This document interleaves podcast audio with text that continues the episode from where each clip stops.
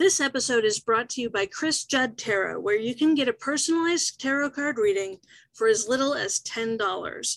From a single card drawn just for you to a 10 card spread, complete with your destiny number, your life path number, your current year number, and answers to all of the questions you have for the cards, there's a tarot reading for every budget.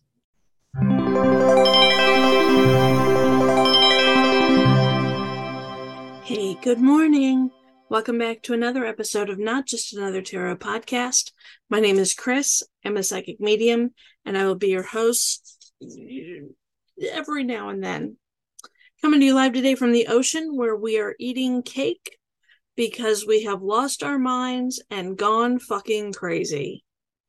Today is November the 20th, 2022. Today's card is the Nine of Swords. Apologies for missing yesterday. Life just kind of got away from me.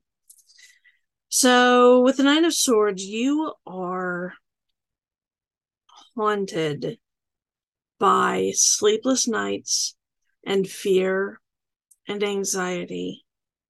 And you are paralyzed by all of it, unable to move forward. But try not to let the negative thoughts run on repeat in your head. Reach out for help and work on a more positive mindset.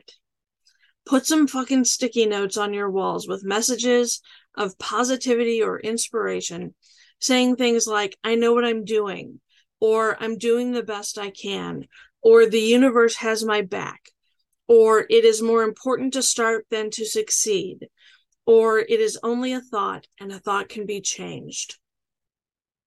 Those are just a few of the 200 plus sticky notes that go up on my walls. You're either worried about your fucking job or you're experiencing stress and overwhelm from work.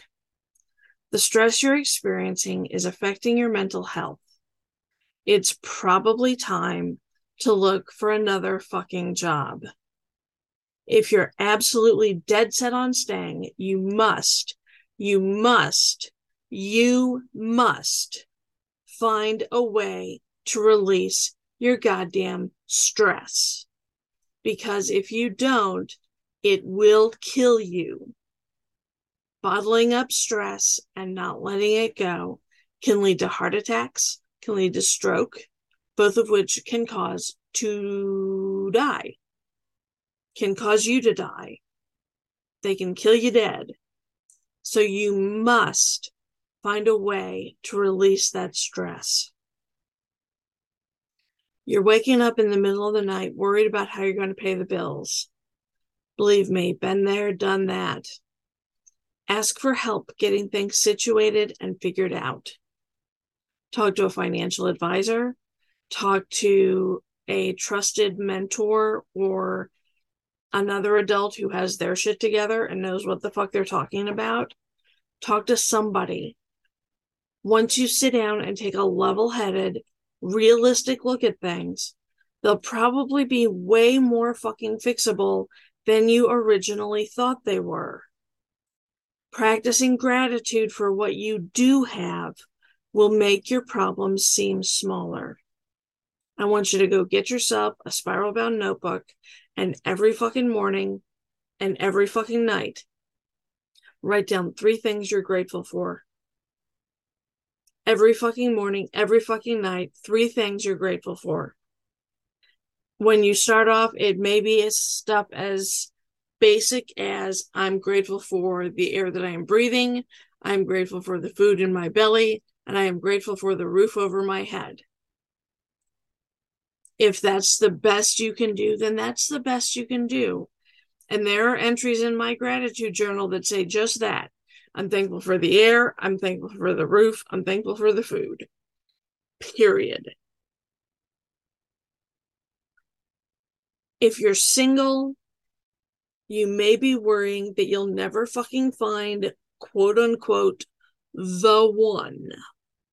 Or you're worried about getting hurt which is understandable because being in a relationship makes you vulnerable. If you are in a relationship, it's causing you a fuck ton of stress and worry. It's possible that you have an unfaithful partner or that you're agonizing over mistakes made in the past. The first step, and this is a radical one, is to fucking talk to your partner and see where things are with them.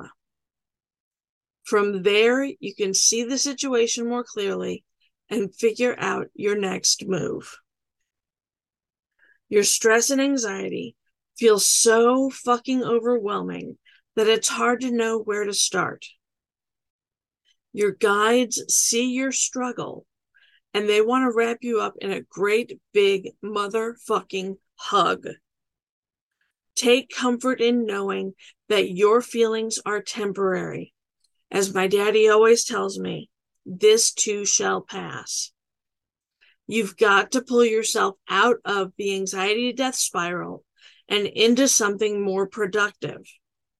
How can you channel your fear and anxiety to help move through it? There's always a way. There's always a way. There's always a fucking way to channel your less desirable emotions like fear and anxiety to help you move through it. For my podcast listeners, I also draw a daily oracle card. I use the Rebel deck because its cards are saucy and foul mouthed and direct, much like me. Today's card says, fuck fear. It will lie to your face. It doesn't matter how afraid you are. Fear is a fucking lying liar whose pants are on fire.